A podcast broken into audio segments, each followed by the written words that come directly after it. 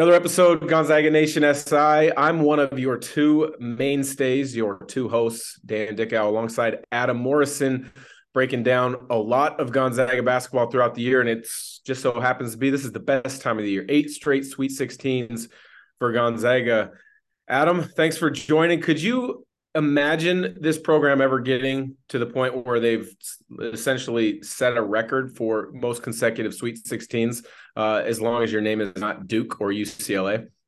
Yeah, it's pretty remarkable. Um, obviously, since you know 2015, it's it's a, an insane streak considering you know a lot of programs that you know you maybe have a slip up or some injuries or whatever. Just the longevity of it and then it just kind of disproves the fact that we don't win in March. That's the funniest when you hear that uh, storyline. It's like, I, okay, um, um, but yeah, I really proud to be a, a, you know alumni. Obviously, you are too, but it's pretty crazy how much they've uh, elevated this program in the last you know decade. Yeah, it's it's absolutely astonishing. I mean, I thought my groups were good. I thought your groups were good. Uh, they just keep breaking barriers. The only one left now, and we've talked about it at, at different points, is a national title. I don't know at the at the start of the year. I told the KHQ guys, Richard Fox, Greg Heister, and Chauncey Jones, the producer, in our preseason meeting. I thought this had the makings of a Final Four team because they had some scores, but I said, but they were going to take their lumps along the way. Uh, I look like I might be coming. My my prediction might be coming to fruition.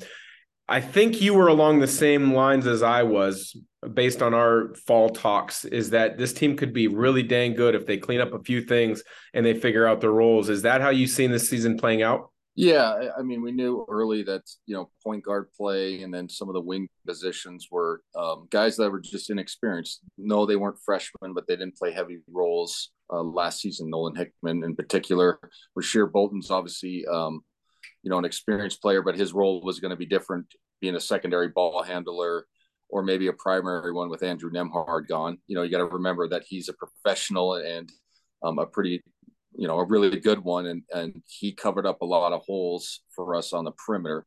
And then guys like Hunter Sallis, we didn't know what Malachi Smith was going to be being new to the program. Then we didn't know. I mean, we saw Julian have a good year last year, but you kind of, you know, you wait to see what the expectation and the jump is. We knew um, Drew Timme was going to be great, but then Anton Watson was a off the bench guy, and he's had a fantastic season, um, especially on the second half of his senior campaign. So I think um, we were spot on, and it wasn't a you know a crazy take or one that you know required deep analysis. It's like, hey, look, we kind of have to wait and see, and then obviously we're going to play some teams that are more experienced earlier um, in the non-conference, and we took some losses, but also, I mean, what are we twenty nine and five right now? you know, so yeah. it's like uh, we're pretty good, and obviously being in the Sweet Sixteen with a great chance to make to a Final Four. Well, let's talk about the first weekend of games. Uh, you were there courtside. I watched them um, on the off day of my broadcast responsibilities in, in, Sacramento. So I saw UCLA up close for two games last week. Really like some things about them. I think there's some things Gonzaga can take advantage of. You saw Gonzaga obviously in person. Tell me what you saw last week and how they played in Denver. Well, I thought you know the first game was an, an intriguing matchup with Grand Canyon just because um, it was a team that was obviously hot, finished fourth in the WAC, was making a lot of threes in their last three games prior. They made 39, so obviously that's 13 a game, which is a, you know ridiculous number. So going into it, it was all about you know how can we guard the three point line. Um, aside from that, you know lull in the first half where we were about six minutes where they took a seven point lead. I was really impressed with our defense. We just weren't making shots during that. Um, and then we went on that big run, you know, to end the first half and continue in the second. So that first game was nice because we played without anxiety late. Um, and, you know, it was on the heels of Arizona losing, uh, Furman beating Virginia, obviously the Fairleigh Dickinson. So whenever you get a 14 3 matchup and you can skate through it without anxiety, it's a positive. So I was, you know, I was impressed with our guys, you know, handling business in the first game. Yeah, that was uh, that was an interesting one. I watched Arizona get knocked off in person against Princeton, and I think that's the thing that it shows you about this tournament is you could have the most talent, you could have the most size, athleticism, um, but if you don't have a game plan that your guys believe in or are willing to go for, um, you, you could struggle. And Princeton had a game plan that was, I thought, perfect against Arizona. But then at the end of the day, Arizona didn't make shots down the stretch, allowing them to get knocked off. And this tournament is all about making shots. TCU in that second round matchup had a guard who scares you because he can make shots. How good was Mike Miles and Jr. Uh, in person to you? Uh, he was fantastic. Quick, strong, athletic, really gets in the paint, um, can make shots. Not a great three point shooter by percentage, but he's more like I described him as a scorer, so dangerous. Um, if he can get you know open looks, um, you know. So going off your point of you know making shots, I think first half we just didn't make shots, and to only be down five was a win for us. I said that on the broadcast. I said, hey, look, we could have been down 15 easily. Um, but we did a good job defensively. And then in the second half, we just made the shots that were provided to us. And you, you know, it's an old NBA term, and I think it, it you know, it, it's the same in in college basketball. It's a make or miss league. And I think in the second half, we made shots because you're going to get actions and you're going to get open looks um, as detailed and as as well as we execute our actions, no matter what kind of defense we play against. If you don't make shots, it looks bad. Blah blah blah. In the second half, we just stepped up and made shots for sure. Bolton had a fantastic game in the second half. Um, obviously, Drew was you know all you know all world again, but then Malachi Smith off the bench you know, made shots as well. And then it, you know, it's funny how easily it flips to look like, well, TCU is really good at defense. And then it's like, wow, how did they give them so many open shots? It's just, I mean, in that first half, I think we were 12 with 33 and two of 14 from downtown. And then it flips, you know what I mean? So, um, I'm obviously really excited for guys. That was a scary matchup. I did not like it going yeah. into it, just on physicality, style of defense, the Big 12 deal, you know, having struggles with uh, Big 12 teams prior with Texas and Baylor twice. Um, so really pleased that we got through that one, obviously. Well, that leads us up into UCLA. UCLA Gonzaga has become a a storied game, I guess you could say, uh, because of the past, you know, 20 years or so. Gonzaga, for the first time, uh, got a chance to play them, knock them off in Pauley Pavilion years ago. Your group, uh, with the uh, big plays that were made by UCLA, allowed them to beat you guys. Uh, then they had the matchup in the NCAA tournament uh, where I think it was Sabonis and Wiltjer's Group won. Everybody remembers the Suggs half court in the Final Four. This is becoming quietly, I think, a very good matchup. I know Mick Cronin has a ton of respect for Gonzaga's program. Uh, they tried to schedule a game this year in the non-conference; it just didn't work. What are your first initial thoughts on UCLA? What you've seen from them this year, uh, and what Gonzaga needs to do to come out on top? Well, I think it's it's a it's a good matchup for us personnel wise. Obviously, they they are, are a very good club. Obviously, you referenced the twenty one uh, game, which which one of the all time classic NCAA tournament games, Final Four games of all time. Um, and then last year we played them in this arena, T-Mobile, coming up, and we won by twenty in that game uh, previous to playing Duke. Um, so I think we just match up well against them. Hawk, uh, Javier Jaquez. I can't always mess up his name. Very good player, Pac-12 Player of the Year. Tough matchup. I think we can throw you know certain types of bodies at him. Anton can guard him. I think Julian can. I think Drew a little bit can guard him. And then Tiger Campbell's a fantastic player on the perimeter as well. But they're a little bit banged up with that Clark kid going down in the Pac-12 tournament. Their best defender. Um, so I like the matchup. Obviously, I think it's you know more like a pick 'em to be honest. But I think physically we match up better than we did against TCU, if that makes sense. Um, so I'm really looking forward to it. It has become a great rivalry. It's it's the West Coast, probably two of the three best teams on the West Coast, excluding Arizona, are you know the best programs. San Diego State might have an argument with that, but as far as like recruiting and prominence, I think these are the two best clubs. So it's cool that the the rivalry has gained so much uh, you know notoriety, and I think that's kind of why for TV. It's obviously a TV event, you know, the tournament as well. That's why they kind of put us in the same uh, bracket. It's it's the primetime slot on Thursday night uh, in the Sweet 16. It's pretty cool to see that uh, Gonzaga is elevated to that level within the program.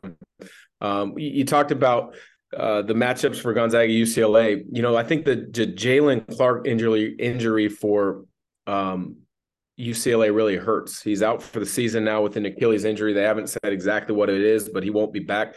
And that's hard for them because I don't think they want to put Jaquez on Strawther for long stretches of time because it'll wear him down because he has to handle so much of the load on the offensive end. Plus, you don't want to put him in foul trouble uh, opportunities. I mean, Strawther, I saw this note today. When he scores 15 or more, Gonzaga's 27 and 1. So they got to kind of figure out a way to slow him down. And then the other UCLA player, Adem Bona, who's battling injury right now, he missed the first round.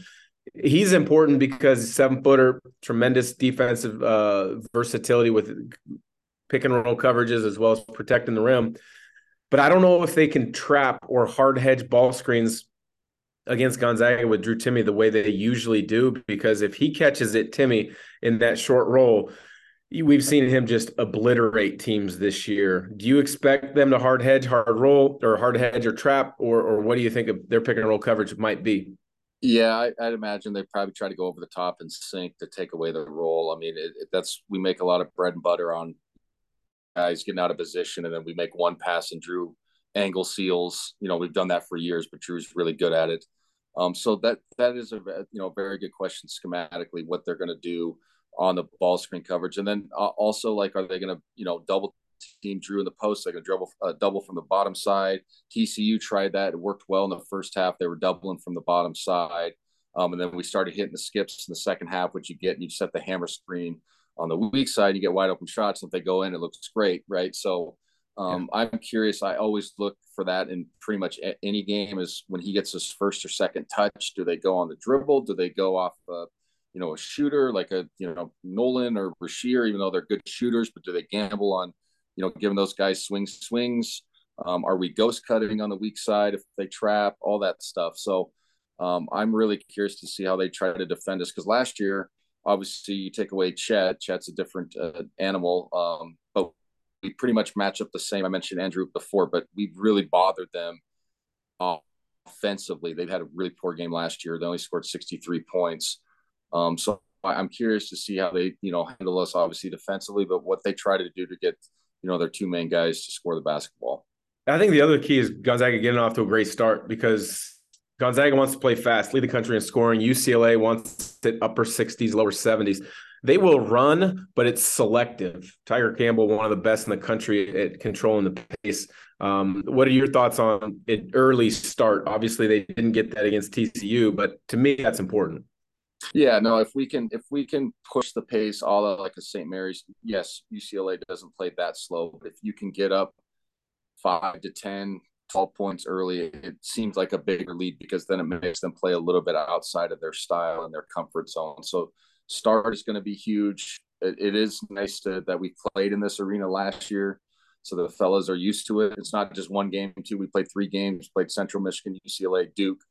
Um, so they're used to it. I think it's a scorer's gym. Um, I know that sounds funny, but it's it's it's made for basketball, right? It's it's one of those places that's made for hoops only. Obviously, hockey's here, but you get what I'm saying. Um, so um, I'm just it, it's a really good matchup for both teams. Both teams have contrasting styles. Both teams have you know all American type players. You know, player of the years in their conference. Um, and I think it's a perfect game for television. It's, it's going to be fun to call. Yeah, I'm I'm jealous. I wish I was sitting courtside calling it this week, but uh, you know, you've got that opportunity for Gonzaga. You'll probably, I'm guessing, be there early for your pregame duties with Tom Hudson. Um, but you'll also have a chance to watch the first game. And I think that one is going to be a heck of a game. Arkansas and UConn, a couple really good coaches, a couple uh, programs that have some really talented players. Uh, I haven't watched a ton of UConn this year. I've watched a decent bit of Arkansas. Is there one matchup of those two that you would prefer, or to you is it just a toss up? Uh, Gonzaga needs to get by UCLA and then just have another great game plan on a short uh, on a return prep.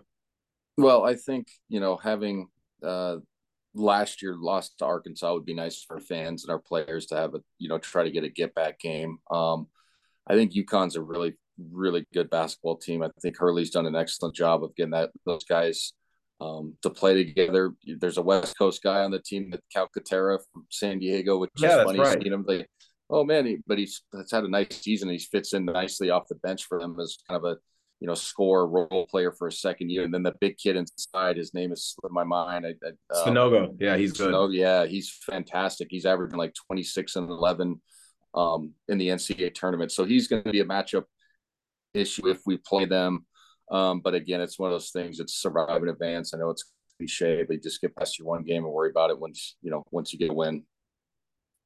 Well, I can't finish this uh, podcast episode without asking you about the commercial uh, AT and T. That was uh, that was a surprise because you had told me a couple months ago when we were trying to organize and schedule one of our pods that you couldn't because you had a commercial, and I just kind of left it at that. I didn't ask, but lo and behold, I'm sitting there watching games the other day, and Adam Morrison sitting on a beach in LA, and I think it was Greg Oden walks up to you. Uh, tell us about how that commercial came about because it was pretty cool to see. Yeah, so I, I was in the LA trip when we were doing Pepperdine and LMU, and I got a call, and, you know, from a representative. It's like, hey, they want to do a commercial, and I was like, yeah, sure, why not? So I flew home for a day and then flew right back down. There's that 7 a.m. beautiful uh, nonstop direct in Spokane, so I took that, and uh, yeah, we hammered that commercial out. It was only one day on set. I think I did nine takes on the first scene, and then the one where we're all together was like 12. So honestly, I only did like an hour and a half of actual work and just sat yeah. there the rest of the time. Um, but the, the, the the people were really nice. It was a huge production. Obviously, Laettner was a cool dude. Greg Oden was a cool dude. He's on staff at uh, Butler with Thad Matta, and then Sabrina Ionescu. I always kind of get her name wrong. Who's a fantastic women's player, like one of the all-time college greats. Probably going to be a WNBA great by the end of her career. I got to talk to her for about 20 minutes, and I was excited just because I coached my daughter's AU team, so I was picking her brain about girls hoops a little bit. And obviously, she played for Kelly Graves. We know Kelly. We love Kelly. Got her autograph. So it was a, it was just a great uh, session, and um, yeah, worked out. Yeah, that was awesome. Um, the the singing was that you? Were you singing, or was yeah. that over? So we had to sing on camera, and then we had to go to a booth. They had like a van, a soundproof van, and we had to sing the "One Shining Moment" like four awesome. or five times. so that part was uh, interesting to say the least. When you're, you know, I got Luther Vandross in your ears, one of the all-time greats, and you're trying to keep a note and you never sang in your life, and you're, you know, and they're just like, they're laughing, but they're like, it doesn't matter. You just got to sing as best you can. So like, don't worry about Luther in the background. Like, yeah, okay, thank you, you know. But uh, yeah, it worked out. It was fun. That's awesome. I that that that was uh, definitely a great surprise when I was watching that the first round of games, and uh, it, I'm sure you were like me as a kid you loved watching the NCAA tournament, but there was something special about that song when the game was over and the team started cutting the nets.